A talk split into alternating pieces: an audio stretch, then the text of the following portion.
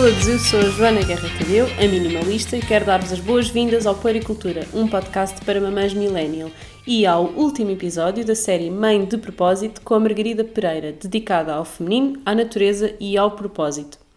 Para terminar estas conversas, tão ricas e profundas, eu e a Margarida vimos partilhar as emoções que vivemos neste processo de transformação de mulher para mulher-mãe, porque, como tão bem escreveu a Margarida num post Instagram recente que passo a ler, é assustadora a ideia de morrer, como morre cada mulher assim que se torna mãe, porque a maternidade é o luto de um passado, um corpo e uma pessoa que não voltará. É assustadora a ideia de atravessar este portal para onde vamos caminhando e largando peça a peça a nossa roupagem. Margarida, em que ponto deste processo estás neste momento? Qual é que foi a parte mais assustadora? Olá a todos, então mais um, um episódio aqui com muitas partilhas e muitas ideias. Então, uh, eu sinto que foi super transformador para mim a primeira vez que eu saí de casa sem Jasmine. Uh, provavelmente foram 5 minutos para ir uh, ao multibanco ou outra coisa qualquer, mas só o facto de sair à rua, sendo mãe e, e sem a Jasmine, não sei se. Quando eu estou com a Jasmine na rua, toda a gente conhece essa minha identidade, não é? Uh, toda a gente percebe que é uma mãe, um, uma cria. Agora, quando somos nós um, a reordenarmos essa, essa entidade em nós, uh, quando isso não está evidente e tem de ser assumido por nós, ou tem de ser sentido por nós, e tem de vir mais de dentro uh, para fora, não é? Aí há um, aí há um reestruturar e sinto que notei muito isso, essa questão da identidade, a primeira vez que saí, mãe e sozinha à rua. Então, quase como eu agora não saio como mulher como saí antes, não? É? eu saio como estou a reordenar-me outra vez como mulher, mas como mãe que tem um pedaço seu, como tu dizias, algures no mundo. E, e pronto, e, e, e, é muito diferente essa percepção de, de individualidade também, não é? Um, e é mesmo importante fazermos estas reflexões sobre, sobre estas questões que hum, realmente é uma pessoa, é um corpo, é uma, hum, uma identidade que, hum, que vai morrer e vai nascer outra, vai nascer outra pessoa, vai nascer outra outra perspectiva do mundo, outra perspectiva do corpo e validar isso e reconhecer esse processo e ter consciência dele, acho que é o primeiro passo para que seja um, um pós-parto equilibrado, não é? Perceber que, ok, um, eu fui uma pessoa que deu aso àquilo que sou hoje, não é? Foi a partir daquilo que fui, posso ser o que sou hoje Uh, mas isso que fui não vai voltar mais. Porquê que é tão difícil? Nós somos muito aversos à mudança, não é? Qualquer mudança para nós é sempre dificílima, mesmo que seja para melhor, não é? A mudança é sempre uma coisa dolorosa. Uh, bem, para nós e em toda a natureza, não é? A mudança mesmo para, para coisas melhores é sempre uma coisa que dói. Um, mas nós temos esta, esta coisa do voltar atrás, não é? Mesmo, mesmo nas nossas relações nós temos aquela. Nós, eu só quero que as coisas. Temos uma discussão e há sempre alguém que diz eu só quero que as coisas voltem a ser como eram. Isso não existe, não é? Eu lembro-me quando. Pai, na minha segunda consulta de psicoterapia, né, quando, quando, quando estive a resolver eh, o quadro de depressão maníaca com que estava. Um, pai, na segunda, na segunda, eu já tinha dito tantas vezes que só queria voltar a ser como era antes, só queria que as coisas fossem como eram antes. Já tinha dito aquilo tantas vezes e de repente a, a psicoterapeuta disse assim: Joana, vamos ver se você entende uma coisa. Não dá para viajar no tempo já não consegue voltar para trás. Nunca mais vai ser como era antes. Porque antes não tinha esta realidade. Antes não sabia o que sabe hoje. Antes não tinha vivido o que viveu até agora. Não há um antes, só há o que vem para a frente. Uh, e o que vem para a frente vai ser completamente diferente de tudo aquilo que, que, que esteve para trás. E está tudo bem. Não quer dizer que vai ser mau. Pode ser até muito melhor do que, do que aquilo que era antes. Tem que deixar de pensar no antes como um objetivo, porque senão não consegue seguir para a frente. E assim que na maternidade acontece o mesmo, que é o olhamos para o nosso corpo, queremos que ele seja como era antes, uh, olhamos para a nossa vida, para a nossa vida social e queremos que a nossa vida social seja como era antes, olhamos para a nossa vida profissional e queremos que o nosso desempenho seja como era antes, queremos que a nossa relação com o nosso parceiro seja como era antes, e só, só estamos presos neste antes, no antes, o antes, o antes, o que era, o que era o passado. Em vez de nos focarmos em construirmos uma identidade renovada, uma, um desempenho profissional que é diferente, mas não quer dizer que seja pior, uma vida social que é diferente, mas também não quer dizer que seja pior, uma relação com o nosso parceiro que é diferente, mas também não quer dizer que seja pior. Aliás, no meu caso, eu sinto que a minha vida ganhou imenso desde que eu fui mãe. Eu sei que não é igual para todos e que há muitos desafios. Eu tenho, eu tenho uma amiga minha com imensos desafios a nível profissional desde que foi mãe, por uma falta de respeito enorme dentro do, da empresa onde ela trabalha, dos direitos da mulher, uh, depois de ser mãe. E sei que não é assim para todos, não é? Para algumas pessoas as mudanças são mais dolorosas do que para outras. Mas acho que o primeiro passo, o passo de nós aceitarmos de facto que o voltar atrás não existe, o voltar a ser, o voltar a. Acho que é o primeiro passo. Um, e fala-se, vejo, vezes, vejo no Instagram montes de. Monte, agora há montes de gente que foi mãe há pouco tempo, não é? Montes de famosas e de influencers e não sei o quê, e há muito aquela coisa de mostrar o corpo no pós-parto e tens duas versões, a versão da corajosa que, que, ficou com os 20 quilos em cima e que está a marimbar e mostra as estrias e é uma super heroína porque, porque mostra tudo e tens a versão da que está com o peso que tinha antes, cheia de abdominais, tudo no sítio e, e depois partilha a foto e diz só para vocês saberem que é possível e que tudo volta e que tudo volta a ser como era antes e que o nosso corpo recupera e isso não é uma realidade para a maior parte das mulheres. Uhum. Um, nem temos que ser todas a pessoa que fica com os 20 quilos a mais, quer dizer, uh, há, há um espectro de realidades no meio destas duas enorme. Uhum. E eu sinto também que um mantra super importante para mim na, na maternidade e que, e que é importante levar também para a vida no geral é a ideia do tudo passa, não é? Porque uh, nada volta a ser como era antes, mas tudo passa. Então, esta questão de às vezes uh, estamos privadas do sono noites e noites e noites e achamos, ok, eu só quero que isto seja como antes porque eu não consigo lidar com esta nova realidade, isto é super exigente, mas isso também passa, não é? Isso também não, mais à frente não vai voltar a ser como, como, como está, está, a ser, ser agora tão duro, não é? Então o pensar que tudo passa e o que eu sinto mais é que de repente passou e, e depois aquilo me enche de uma forma que uh, dá-me oxigênio para as próximas fases todas, quase mais dolorosas se for preciso, porque realmente é algo que não volta a ser como era e de repente também já passou e já não vai voltar a ser como era uh, daquela forma. Eu senti que, hum, que havia muitas coisas que eu queria que voltassem atrás, não propriamente com o corpo, porque eu não engordei muito, também depois não, não foi assim, não foi transformações assim tão drásticas no corpo, a nível de peso, então não senti tanto por aí, mas senti, por exemplo, na organização familiar, não é? Entretanto, eu e o pai da Jasmine separámos-nos e, e eu só pensava que eu queria uh, que a minha realidade fosse como antes para me poder separar de alguém nunca mais a ver, uh, para poder ter irmãos dos me do mesmo pai, não é? Que agora, se eu quiser ter filhos, não, isso não vai acontecer, não é? Não, nunca será do mesmo pai. Um, então eu nessa questão da organização familiar eu queria muito uh, o voltar atrás, não é? O poder livrar-me de um homem e nunca mais o ver, o poder ter muitos filhos do mesmo homem, todos irmãos. Uh, lá está aquela ideia organizadinha de mãe, pai, filhos. Uh, então eu senti que queria muito voltar atrás nessa parte da, da reorganização familiar. Mas depois também perceber que agora também passou essa fase, não é? E agora consigo tirar algum partido uh, de, desta, desta experiência, não é? Trouxe-me outra perspectiva sobre a família, sobre a, o meu próprio lugar na minha família, no, com os meus ancestrais, não é? Onde é que eu estou, em que lugar me posiciono, qual é o papel de cada um. um o que é que está para além de, de laços de sangue, não é? Comecei a valorizar também muito mais isso uh, e a valorizar outras coisas, de que se nós não estamos juntos por causa de um filho, então estamos juntos porquê, não é? Isso traz outra outro propósito à relação também, é essa, o, o estar só porque sim, uh, sem aquelas um, obrigações sociais ou sem, aqueles, sem aquelas sombras e pressões também sociais. Então essa leveza que isso me trouxe é quase como eu costumo dizer que uh, depois de descarrilar podemos ir a qualquer lugar. Então às vezes esse descarrilar assusta-nos completamente e nós queremos voltar às linhas, queremos voltar àquilo que conhecemos, mas depois, quando vimos a liberdade de poder voar em qualquer direção, isso é uma lefada de ar fresco que nós já não queremos voltar um, a carrilar, não é? Já não queremos voltar àquilo, àquilo que, era, que era o nosso padrão anterior.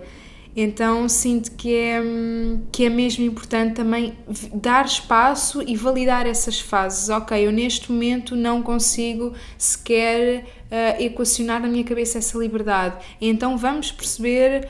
Um, o que é que esse, o que é que essas linhas desse carris significavam para mim, onde é que eu estava efetivamente identificada com aquilo, porque às vezes o que acontece é nós estamos tão identificadas com essas linhas que nós achamos que nós somos as linhas e não somos mais nada para além daquilo. E depois quando as perdemos, então se eu não sou este, se eu não sou estas linhas, o que é que eu sou? E, e aí é onde está esse lá que está, aquele campo infinito das possibilidades, como onde é se é que está o potencial, dizer. não é? Sim, onde, e isso é preciso muita criatividade, não é? E e quando nós também não temos essa criatividade estimulada desde o início, às vezes é difícil ver, ver a oportunidade na crise, não é? Ver, uh, ver, ver esse outro lado, mas perceber que hum, tudo passa, tudo tem a sombra e a luz, e quanto mais validarmos cada processo e quanto mais nos aceitarmos nisso também, não é? Ok, eu neste momento uh, só queria que fosse como era, então ok, estar um bocadinho a saborear esse lugar também. Uh, pode ser doloroso, mas vai-nos trazer informação e, e, se calhar não querer fugir disso uh, a sete pés e só colocar-nos imediatamente onde estávamos, sem sequer pensar uh, no lugar onde estamos agora. Um, penso que é mesmo importante um, esta validação do momento onde estamos agora. Ok, o que foi, o que está e o que eu posso criar no futuro. Mas acima de tudo, perceber que tudo é, é absolutamente passageiro um, e que, e que esse, esse largar está presente em todas as fases de vida. E aqui também é importante percebermos que um, tão mais fácil é largarmos ou tão mais fácil é o desapego quando nos apegamos. Então, efetivamente, acho que é importante nós sentirmos que. Um, vivemos aquele processo um, de uma forma integral, não é? Aquele marido, aquele filho, aquela, aquela história de vida. Então nós vivemos, enchemos-nos do bom que aquilo tinha e agora estamos um, completas e cheias para poder também criar o que pode ser diferente no futuro. E sinto que, que esta dificuldade de desapego às vezes é porque não queremos assumir o apego que tivemos, mas não, efetivamente pode ser, pode ser eh, válido, ok, tivemos super apegados àquele homem, um, super apegados àquele estilo de vida, àquele padrão social, mas nós não somos esse padrão social, nós podemos ser mais do que isso, podemos descobrir outras, outras versões nossas e perceber que um, não tem mal termos tido uma fase também em que tínhamos aquele corpo, em que desfrutámos daquele, daquelas festas, daquele social, daquele trabalho, aquele ritmo também, num nível mais profissional, e permitir que esse reconhecimento desse apego nos dê forças para depois termos um, este período de desapego e de largar. Então, ao contrário daquilo que, que muito se fala, não é? Não te apegues para porque depois o desapego é mais doloroso, eu sinto que é o contrário, é realmente eu perceber como eu estava apegada àquele corpo, como eu estava apegada àquele padrão social, àquele ritmo de trabalho, que agora nem sei o que é que eu sou para além disso. Então, ok, eu estava realmente muito apegada, esse apego deu-me uma estrutura naquele momento, mas agora vou mexer tudo aquilo que, que obtive a partir daquele daquele momento, de, daquele apego, daquele abraço, daquele, daquele conforto que aquilo me deu e agora já estou fortalecida para, hum, para poder hum, construir, algo construir algo diferente, sim. Que mudanças é que sentiste com, ao nível da tua identidade com o nascimento da Jasmine? Uh, bom, eu acho que o tudo e o nada são assim duas. Hum, do, do, o, a, a cara e a coroa da, da mesma moeda. Uh, então eu sinto que um, foi mesmo isso tudo e nada. Vou tentar explicar. Vou tentar explicar. Eu sinto que um, é, foi uma transformação tão grande, mas ao mesmo tempo uma continuidade tão grande. Eu, enquanto pessoa, ainda estou também um, a percepcionar muito isso e no trabalho consigo ver isso de uma forma mais materializada, não é? Eu já trabalhava com mulheres e passei a trabalhar também com grávidas e com esta fase uh, de vida da mulher, o que me trouxe uma grande continuidade, mas ao mesmo tempo uma transformação absoluta, porque os temas são diferentes, a fase de vida da mulher é totalmente diferente. Então eu vejo uma grande continuidade, é as rupturas e as continuidades, não é? Eu sinto que houve uma grande transformação, mas ao mesmo tempo uma grande continuação. E enquanto mulher também uh, sinto que é por aí. Uh, a gravidez trouxe-me aquilo que eu já estava a começar a trabalhar em mim também e intensificou isso de uma forma que quase me faz perder noção do que aquilo que estava para trás, mas quando eu vejo com um olhar mais afastado e, mais, e, e com uma maior perspectiva, vejo que é efetivamente uma continuidade e foi se calhar isso também que me que me fez atrair esta gravidez, atrair este processo, essa, essa continuidade e esse aprofundar de um processo que, que já tinha começado.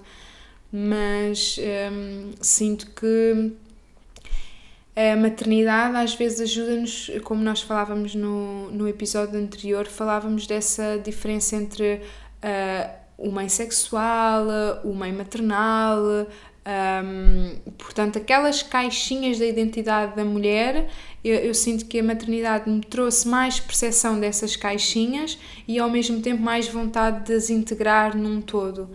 Então sinto-me muito mais uh, completa depois de tanto. Um, depois de tanto fragmento e tanto descarrilar, sinto que sim, cada vez tenho mais asas para voar um, mais longe e para descobrir mais coisas e para, e para ver outras realidades que, que às vezes estamos, temos uma visão tão obstruída quando, quando, não queremos, quando não queremos desapegar daquilo que nós achamos que somos.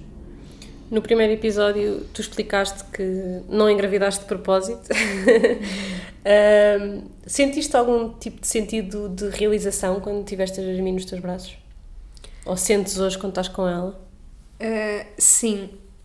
Na verdade, um, eu preparei-me também muito para essa fase de viver um, o pós-parto uh, por mim, não é receber a Jasmine por mim, sem aquela questão do, da bolha do casal, que era também muito o meu ideal, não é? Ah, é um parto tão lindo, os dois super apaixonados, os dois super grávidos.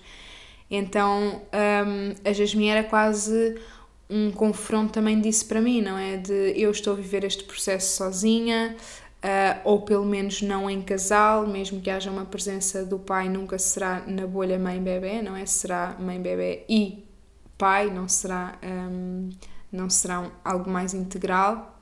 Um, então senti essa, essa renovação, mas ao mesmo tempo também esse confronto com aquilo que foi e com aquilo que eu perdi, não é? Perdi, perdi muitas oportunidades de vida que eu, que eu sonhava ter, mas também ganhei outras que não, que não que nunca tinha pensado. Eu sinto muito que a gravidez foi um plano que jamais eu teria um, feito de forma um, consciente e, um, e como é que hei de dizer, eu planear isto sairia completamente da minha zona de conforto e iria para a minha zona de stress, então eu nunca iria planear algo tão grandioso como, como isto que eu estou a viver agora. E, porque quando eu planeio alguma coisa absolutamente racional, nós somos sempre contidas e percebemos mais os limites, de onde é que é o seguro. Uh, ok, nós queremos nos atirar, mas atiramos-nos de uma altura que uh, a queda não, não faz assim grande, grande dano. E para mim a, a gravidez foi uma, foi uma queda que deu mesmo um grande dano e também precisei de acompanhamento terapêutico para lidar com tanta situação e com tanta transformação. Mas, portanto, eu costumo dizer, eu, eu um, de forma planeada e racional nunca me tinha atirado deste, deste precipício, mas depois quando vejo que, um, que existe toda outra realidade do outro lado e que existe imensa experiência nesse saltar e nessa e nessa hum, pronto em todo esta em toda esta realidade traz traz imensa coisa que eu traz algo tão grande que eu nunca seria capaz de ver tanto sentada em frente à minha agenda e aos meus planos, porque é algo que vai muito fora das caixas que, que alguma vez eu imaginei uh, planear, não é? Quais foram as maiores dores uh, que vieram associadas à maternidade? Uh, então, eu sinto que uh, foi muito a questão social, o de me enquadrar um, no social. Primeiro, o facto de ser mãe um, aos 23 anos, o que, o que no registro atual é, é super um, precoce, não é? Havia muito essa coisa. Um, depois a desestruturação do casal, não é? Aquela questão de agora vou fazer isto sozinha, uh, não é aquela ideia imaginada. Um, portanto, muitas coisas a ver com o facto de, de eu ser mãe uh, nova e de eu ser mãe num contexto que para mim era absolutamente desestruturado uh, precisei de, de muito de muita reordenação uh, nesse campo e também me realinhar um, a um nível sexual também, porque nós temos muito aquela ideia de que uma mulher grávida é quase a propriedade do pai, e, e, eu vivi muito isso, já estava sem, sem já não estava ne, nesse contexto de casal com o pai dela, mas ainda me sentia a ter de ser fiel àquele homem de, cuja uma parte eu tenho na barriga, não é? Uhum. Uh, então aí eu, eu tive mesmo esse confronto com eu estou-me a sentir uh, ou eu estou a agir como se fosse propriedade de um homem e não me permitir estar uh, noutros contextos ou, ou viver outras experiências porque ainda estava muito. Um, a sentir muito propriedade de, desse homem. E, e isto foi uma grande tomada de consciência também a nível sexual, não é? Foi uma, foi uma grande, um, um grande uma chapada de luva branca comigo mesma. E, e é engraçado que eu sinto que uh, aquela ideia é efetivamente verdade, do, quando nós não nos curamos o padrão repete-se.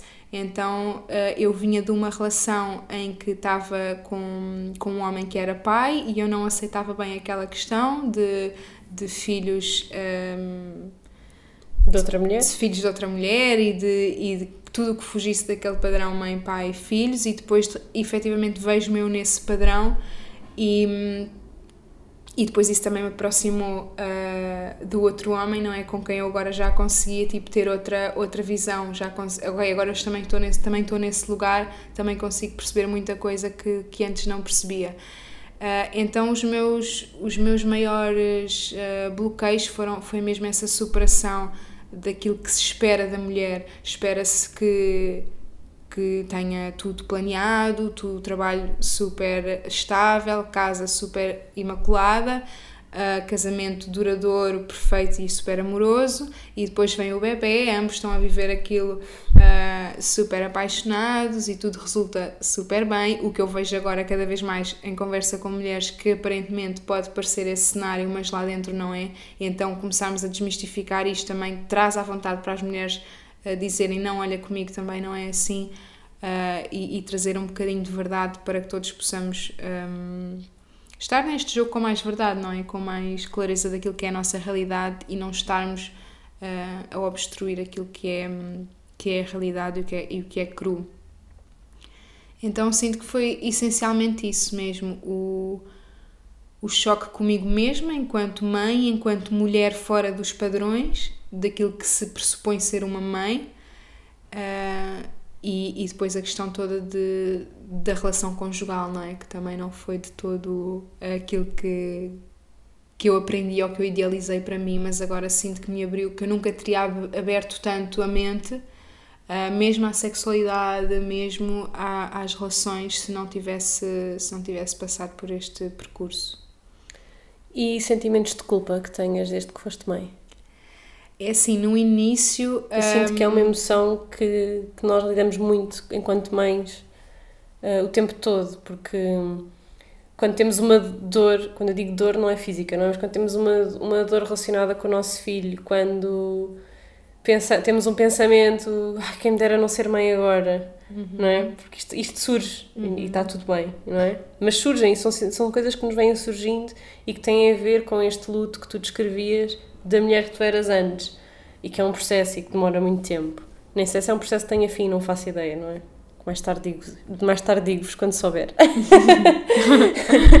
Mas é, é de facto um processo e vem associado a muitos sentimentos de culpa. Uh, pelo menos no, revejo isso noutras mulheres e que já entrevistei também na primeira, na primeira temporada do podcast.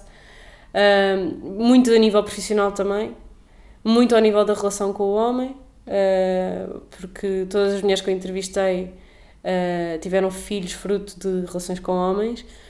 Uh, e depois é, ah, mas não, lá está, falávamos no último episódio, não apetece ser penetrada, uh, sou, a melhor, sou a pior esposa do mundo, que o meu marido agora não tem, não tem uma mulher para penetrar, vai arranjar outra, pois é estes medos todos, uhum. vai arranjar outra porque eu já não chego, uh, pois é aquele sentimento do, no trabalho, tem que ser 10 vezes melhor do que era antes, porque se eu não for 10 vezes melhor do que era antes, vão dizer que é porque eu sou mãe. uh, e que não sou capaz e não sei o quê. Depois chegamos a casa, queremos ter a casa imaculada, mas a nossa prioridade é estar com os miúdos e se estamos a tratar da casa ficamos com sentimentos de culpa porque não estamos com os miúdos, mas se a casa está um nós estamos com os miúdos e só estamos a pensar que devíamos estar a tratar da casa e estamos sempre... Uhum. E depois, assim, deve ter acontecido contigo também. Eu fui a primeira do meu grupo de amigas a ter filhos. Contigo, contigo também, não é? Sim. Um, e de repente eu senti que o sentimento que eu tive uh, foi que as minhas amigas deixaram de ser minhas amigas, deixaram de saber ser. Uh, o sentimento que eu tive foi que as minhas amigas deixaram de saber ser minhas amigas. Como eu agora já não era só a mulher Joana, já era a mulher, mãe da, mulher Joana e mãe da Aurora, de repente senti que elas já não sabiam para o que é que haviam de me convidar e para o que é que não haviam de... Isto logo na gravidez, uhum. não é? Uh, ah, vamos sair à noite. Ah, mas a Joana está grávida, então não vamos convidar. Isto é uma pessoa que tem sentimentos de exclusão e as pessoas fazem aquilo com a maior das boas intenções. Coitadinha, não pode beber e nós vamos estar todas com os copos. Vai ser uma seca para ela. Estes, estes raciocínios que as pessoas fazem por nós e com a, maior das, das, melhor, com a melhor das intenções, mas que acabam por nos, por nos tocar e por nos provocar esta sensação de luto que foi a palavra que nós escolhemos aqui para, para ilustrar estes sentimentos todos de mudança.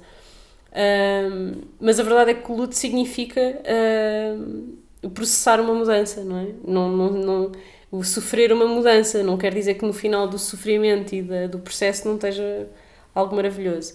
Um, mas a vida é feita de pequenos lutos, não é? Pequenos, pequenos e grandes.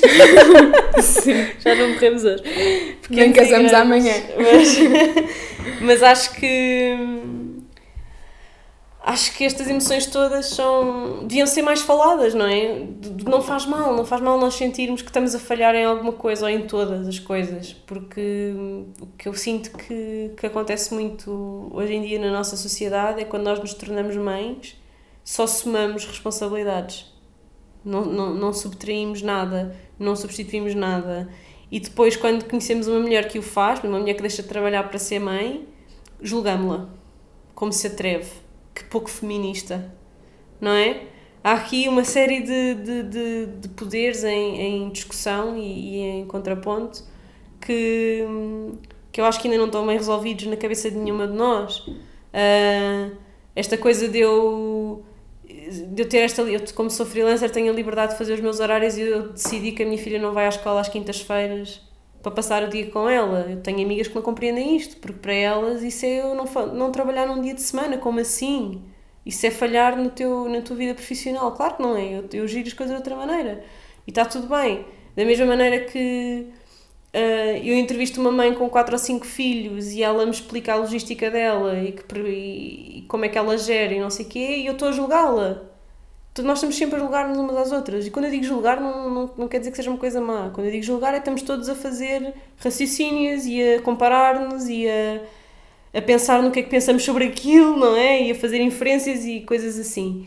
Uh, e acho que são tudo temas que ainda não estão bem resolvidos. E é por isso que acho que também nos dói tanto esta mudança e é tão difícil o... Há várias coisas que são difíceis. Deixamos de ser donas do nosso corpo. Uh, na entrevista da Catarina Macedo Ferreira, que é o episódio 5 do podcast, ela diz: ah pá, nós depois de sermos mães de quatro filhos, o corpo já não é nosso. Eu lembro perfeitamente desta frase. O corpo deixa de ser nosso, tanto médico já mexeu, tanto enfermeira já fez toques, tantos bebés já saíram dentro de nós, já amamentaram, já não sei o quê, pá, o corpo já não é meu, já não quer saber. Isto é, é duro ouvir isto e pensares que, que no fundo é isso que também está a acontecer um bocadinho, quando só foste meio de um, não é? Uh, é duro. Depois é o deixar de ser dona do teu tempo, o nunca mais estás sozinha no mundo, tu nunca mais tomas uma decisão só a pensar em ti. E às vezes, não é? Às vezes uma pessoa tem aquele pensamento, ai, quem me dera poder tomar esta decisão sem pensar uh, nas consequências para a minha filha, era tão bom, mas tudo, todas as decisões que nós tomamos, pensamos nelas. É o, nós, nós passamos um dia sem elas e estamos constantemente a pensar no que é que elas estão a fazer e se estão bem, e se está tudo bem, e quando é que voltamos e não é? Mas depois quando estamos com elas só pensamos quem me dera ter um dia sem elas, já não aguento mais isto. E depois quando pensamos isto, o sentimento de culpa horrível, como é que eu posso pensar que ele está a ser a minha filha? São forças muito dissonantes e, e é, estamos a ser puxadas para um lado e para o outro e um para um lado e para o outro, é muito difícil. Uhum. Eu sinto que para mim o que melhor resulta é uh, um bocadinho curar a culpa com a verdade. Então eu sinto que é sempre que eu estou nesse nesse registro de culpa e de dissonância e de tudo o que está à volta disso, uh, ok, parar e partilhar isso com a minha filha e, e dizer essa verdade, não é? Estou-me a sentir culpada, estou a sentir que falhei, olha, quero fazer isto, quero estar aqui contigo e ao mesmo tempo quero ir trabalhar e não estou a dar atenção porque estou só a pensar nisto. Então, essa partilha dessa verdade, para mim, alivia-me imenso. Eu senti muito isso com o aborto, por exemplo. Eu tive duas, fui ao hospital duas vezes, um, com duas um, datações para interrupção voluntária da gravidez e isso foi algo que veio até ao pós-parto, não é? Essa culpa de, ah, ela está aqui, mas eu uh, pensei em abortá-la mais do que uma vez. Um, então isso foi assim a principal culpa que me apareceu, que me apareceu na, na gravidez, foi a questão do aborto.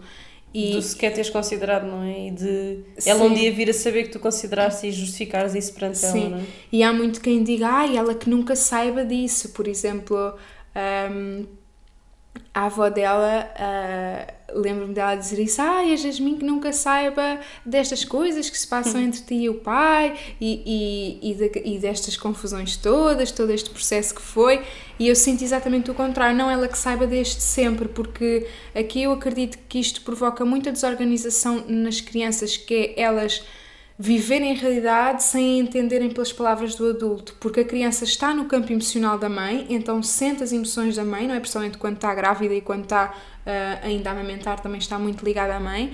Então é quase como se estivessem as duas na mesma bolha emocional, ela sente aquilo que eu também estou a sentir, mas ela não tem capacidade cognitiva para colocar uma ordem, colocar um, um raciocínio e colocar uma, uma lógica naquilo que está a acontecer. Então aí eu acredito que tem de ser as palavras do adulto a ajudar essa organização mental da criança para que ela possa olhar aquilo que se passa dentro e perceber a relação com aquilo que se passa fora. Senão aquilo que está a passar dentro parece um, sem nexo ou perdido se não fazemos relação com aquilo que se passa fora. Então, se ela se está a sentir por algum momento uh, rejeitada ou perdida uh, ou, ou sem sentir onde é que é o seu lugar neste, neste regime familiar, se eu não lhe explicar o que se está a passar fora que contribui para esse sentimento dentro, mais facilmente ela não vai perceber de onde é que aquilo vem, não vai validar aquilo que está a sentir e vai achar-se inadequada.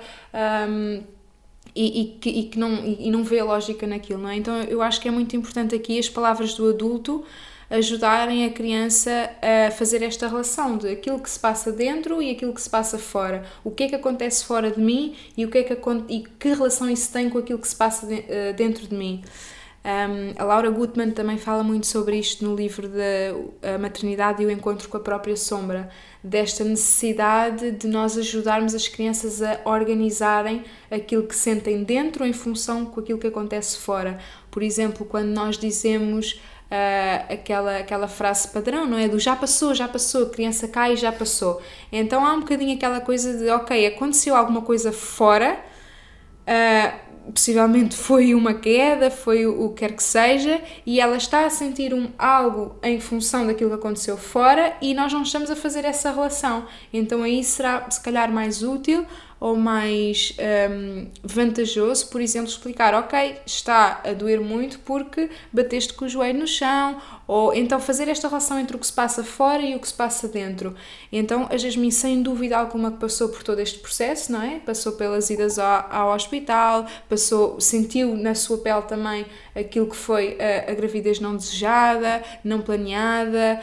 Um, a, a, ruptura, a ruptura conjugal. Então ela sentiu isto, ela conhece isto num plano emocional e tem de ser eu, enquanto mãe, enquanto uma pessoa que já tem mais algum uh, treino cognitivo e mais alguma maturidade também, a organizar isso em função daquilo que aconteceu fora. Então eu acho que é muito importante quando nós nos sentimos culpadas.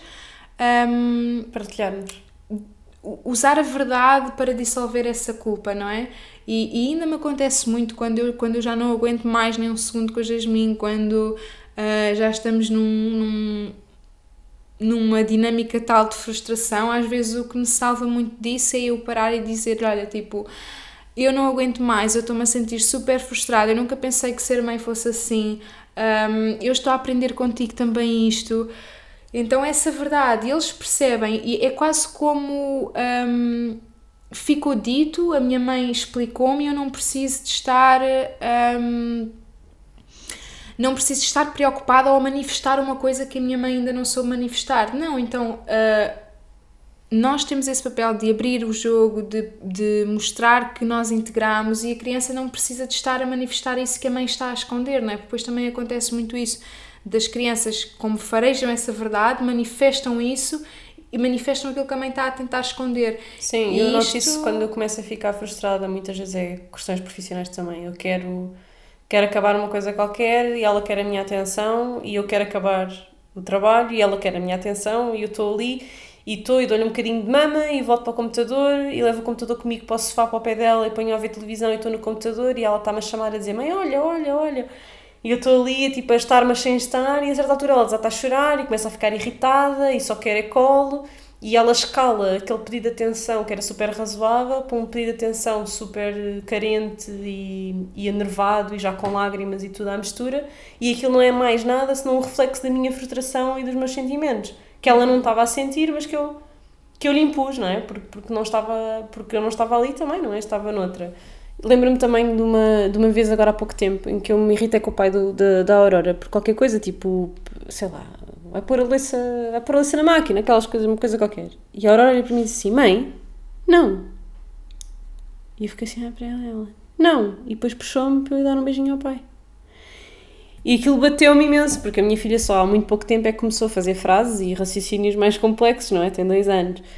E de repente sentir aquilo que ela sentiu, que eu estava zangada e sentiu que havia ali uma tensão e quis resolvê-la, que foi assim, isto para isto para explicar que realmente eles se sentem que mesmo, e, e dão conta de tudo e percebem tudo, mesmo quando nós achamos que as coisas são insignificantes, uh, como eu estava a achar naquele momento. E ela sentiu necessidade de intervir, que é uma coisa que é uma coisa muito intensa para uma mãe. Claro, senti logo imensa culpa, não devia ter falado assim com o Martim à frente dela, sabes, comecei logo entrar outra vez no sistema da culpa e do medo de estar a fazer alguma coisa de errado. Mas sobre o que tu dizias, sobre nós verbalizarmos e dizermos a verdade, e expressarmos a verdade como, como maneira de lidarmos com a culpa. Eu faço muito isso com a Aurora. Lembro-me dela ser muito pequenina de dizer preciso de ajuda, de lhe dizer a ela preciso, preciso de ajuda, preciso que me ajudes, uh, não estou a aguentar, ajuda-me, explica-me, uh, eu quero muito ir trabalhar, como é que vamos fazer, uh, explica-me como, é que, como é que vamos gerir isto juntas, eu preciso mesmo de ir trabalhar ou às vezes, às vezes chateio-me e depois a seguir vou-lhe dizer: Olha, desculpa ter-me zangado, estou muito cansada. Uh, o que tu fizeste, o que tu pediste era perfeitamente aceitável, é que estava muito cansada e não soube, não soube responder bem. Uh, é, é difícil, é um grande desafio. Agora também apanhei, tive, tive agora uma fase das birras dela, as primeiras birras, não é? Aquela coisa de não, não para tudo e de mandar coisas e de se atirar para o chão tive muito poucas, tenho tido muita sorte, mas tive algumas. Pai, deu-me vontade de as trafegar, de abanar, de lhe bater, já me apeteceu fazer tudo. E uma pessoa, quando só pensar, tipo, eu já, eu já verbalizei, eu, só me apetece bater-te. E de repente, aquilo, quando dizes aquilo e sentes aquilo, é logo, começas logo a reprimir. E eu acho que também não se deve reprimir. Acho que se deve falar, porque se nós reprimimos, depois aquilo vai sair com uma palmada no fim, porque tem que sair por algum lado. Uhum. Um, e sinto muito isso, esta, esta constante. Eu não era assim, eu não me zangava assim. Eu sempre disse que não ia fazer isto, também é uma coisa muito típica nas mães. Eu sempre disse que nunca ia bater ao meu filho e depois damos uma palmada na fralda e ficamos a achar que é o fim do mundo. Eu sempre disse que nunca ia ter uma discussão à frente do meu filho e depois somos apanhados a discutir à frente do nosso filho. Coisas assim, não é? Que nós prometemos a nós mesmos que não íamos fazer, também é outra coisa, não é? O tal desalinhamento de expectativas que tu falavas há bocado. Um, mas sim, eu sinto que, que a razão pela qual esta mudança nos lei tanto também tem muito a ver com a culpa, com aquilo que nós achamos que devemos fazer, aquilo que é certo, aquilo que a sociedade nos diz que é certo e depois a nossa realidade que nunca é chapa 5 aquilo que alguém nos disse. E porque a maternidade também nos mete num, num limite, não é? Nós, nós provavelmente uh, nunca noutro contexto de vida chegamos a limites tão fortes como na maternidade, não é? Nunca chegamos a uma privação de sono às vezes tão tão vincada, nunca, nunca tivemos um apego tão grande a alguém, uh, portanto é tudo muito intenso, não é? Então as nossas emoções também vão ser igualmente intensas e isso tem, temos também de aprender um, a olhar para elas e, de, e explodir em, em ambientes e contextos adequados para isso e não implodir, porque assim implodir mais tarde ou mais cedo vai vai, lá está, como dizias, vai ter de sair por algum lado e muitas vezes sai em contextos que, que não são os mais saudáveis, não são os mais apropriados. Então, usar sempre essa, essa verdade, não é? Explicar aos filhos também aquilo que, que nós estamos a passar, porque eles sabem aquilo que nós sentem aquilo que nós estamos a passar, só precisam às vezes de de mais alguma coisa, de mais algumas palavras que os ajudem a integrar aquilo de uma forma mais completa e que, para que depois eles possam sentir, ok, está dito, a minha mãe já reconheceu, eu não preciso estar preocupada com aquilo, nem preciso estar eu a manifestar algo que a minha mãe não, não manifesta. Um, então, lá está, usar mesmo essa, essa questão da verdade e da partilha e também perceber que que isto é uma dualidade. A mãe está com as necessidades do bebê também, o bebê está com as necessidades da mãe. Nós somos mães bebés e bebés mães, não é? Tipo, estamos todos naquela, naquela bolha. Nós temos de estar uh, sensitivas ao ponto de, de sentir as necessidades do nosso bebê, o que nos torna absolutamente vulneráveis e absolutamente um, muito mais sensíveis também. Então. Uh, perceber que também temos, estamos nesse local de contactar com o bebê dentro de nós, com a criança dentro de nós, com o bebê que fomos.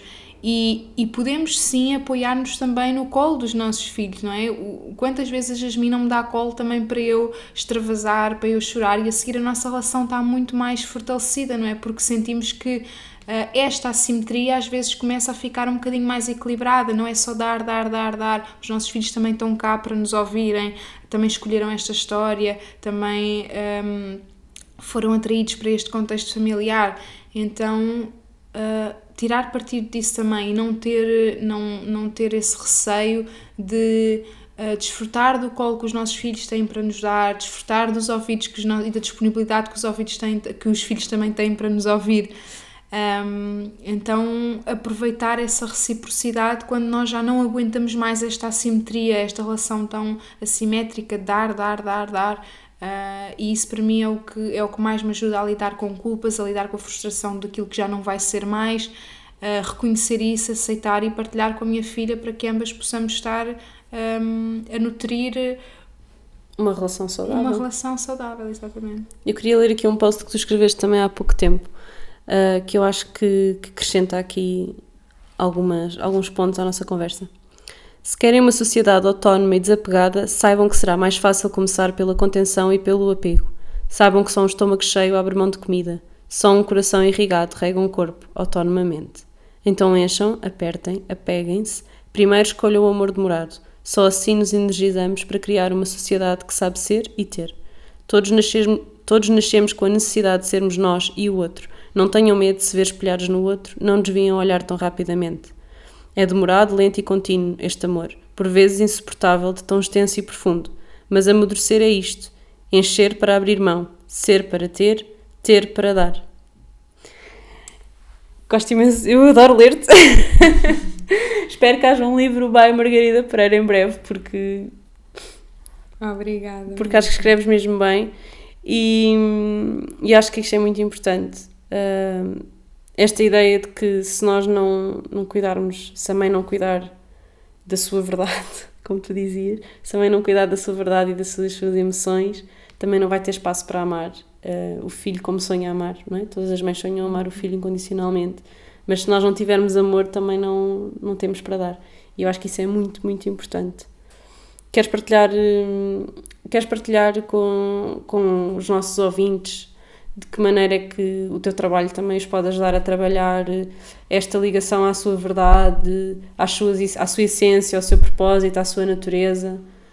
Bom, isso é um, um, um tópico transversal a tudo o que eu faço, não é? Porque daí o meu modo de ser muito a essência, o propósito, a verdade, porque é aquilo que eu uh, desenvolvo também para mim à medida que, que me proponho um, a trabalhar e a, e a formar-me nestes âmbitos, uh, mas isso é mesmo aquilo que é transversal a, a tudo o que eu faço, até mesmo quando tem a ver, por exemplo, com a introdução alimentar dos bebés, parte daquilo que foi um, a nossa experiência, parte daquilo que é a nossa relação com a comida, por exemplo. Então há sempre esse lado do que é que é a minha verdade, o que é que é a minha experiência, o qual é a minha realidade, um, porque isso condiciona tudo aquilo que. todas as realidades que nós possamos criar fora de nós.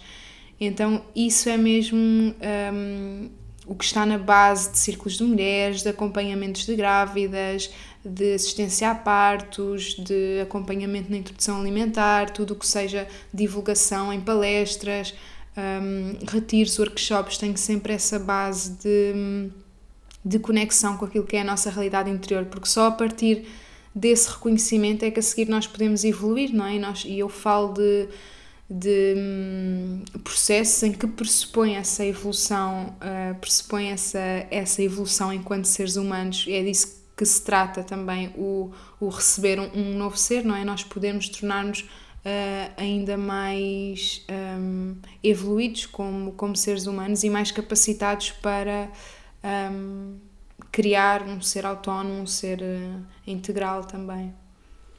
E tu tens um e-book gratuito uh, que se chama Guia de Conexão da Essência ao Propósito, certo? Uhum. E o que é que as pessoas podem encontrar neste guia? Podem fazer download no teu site, não é? Sim. Uh, bom, este guia foi logo das primeiras coisas que eu fiz quando me comecei a propor a este trabalho.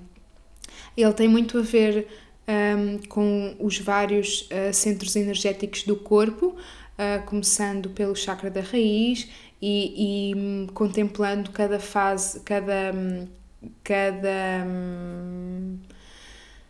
cada um desses fatores, não é? Como é que está a nossa como é que está a nossa relação com a família, como é que está a nossa relação connosco mesmos, como está a nossa relação com as emoções, com os pensamentos, com a ligação a algo mais um, subtil e divino, se assim quisermos chamar. Então é um e-book que trata muito estes, estas diferentes dimensões do ser humano, não é? Vendo depois como um todo integral e também tem alguns exercícios e algumas perguntas uh, de reflexão que hum, que a que eu me propus escrever logo no início também da, desta divulgação e desta, e desta partilha destes serviços mais no feminino também. Queres partilhar mais alguma coisa com os nossos ouvintes sobre os teus serviços, sobre os teus projetos para o futuro? O que é que andas a fazer? O que é que vais fazer até o final do ano, 2020? Uh, então, espero que uh, no próximo ano uh, saiam muitos mais projetos também no online para chegarmos a mais, a mais mulheres. Sinto que é importante levarmos um, estas ideias além fronteiras e, e para Portugal inteiro. Então, também aposto muito no online e mesmo em círculos de mulheres online também acho que, que podem ser muito viáveis. Já tive experiência com alguns, mas queria também um, aprofundar e, e criar uma rede de muita de muita reflexão entre mulheres, não é? Que eu acho que é super importante as mulheres partilharem estas ideias, porque as mulheres são quem, quem gera vida, quem educa essencialmente, quem, quem constrói a base de dados dos novos seres uh, e mesmo as que não são mães de um ser uh, físico, são mães de muitos projetos, são mães de, de muita gente às vezes. Então acredito muito neste, neste poder da mulher e, e este trabalho com este, com este propósito do desenvolvimento e da expressão no feminino um, cura-me muito também a mim e, e essa cura é o melhor que nós podemos oferecer ao mundo, a nossa própria evolução e, e evolução. Muito obrigada, Margarida, por tudo o que partilhaste connosco ao longo desta série. Foi muito intenso e muito enriquecedor e tenho a certeza que chegaste a muitas mulheres a quem muito do que disseste fez todo o sentido.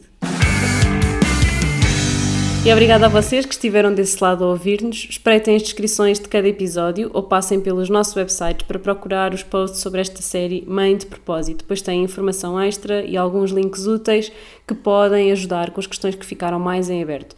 Se quiserem contactar a Margarida, podem fazê-lo a partir do site margaridapereira.net ou por mensagem no Instagram.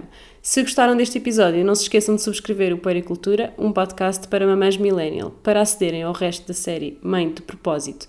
Podem encontrar todos os episódios desta série e da primeira temporada em aminimalista.pt barra podcast, na Apple Podcasts, no Spotify ou, em princípio, onde quer que costumam ouvir os vossos podcasts.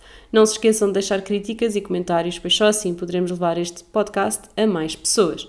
Se gostaram desta série e gostavam que gravasse outras séries neste formato, digam-me que temas gostavam de ouvir por aqui e quem são as pessoas que gostavam que convidasse. Estão à vontade para me enviar uma mensagem no Instagram ou mesmo um e-mail com as vossas ideias e sugestões.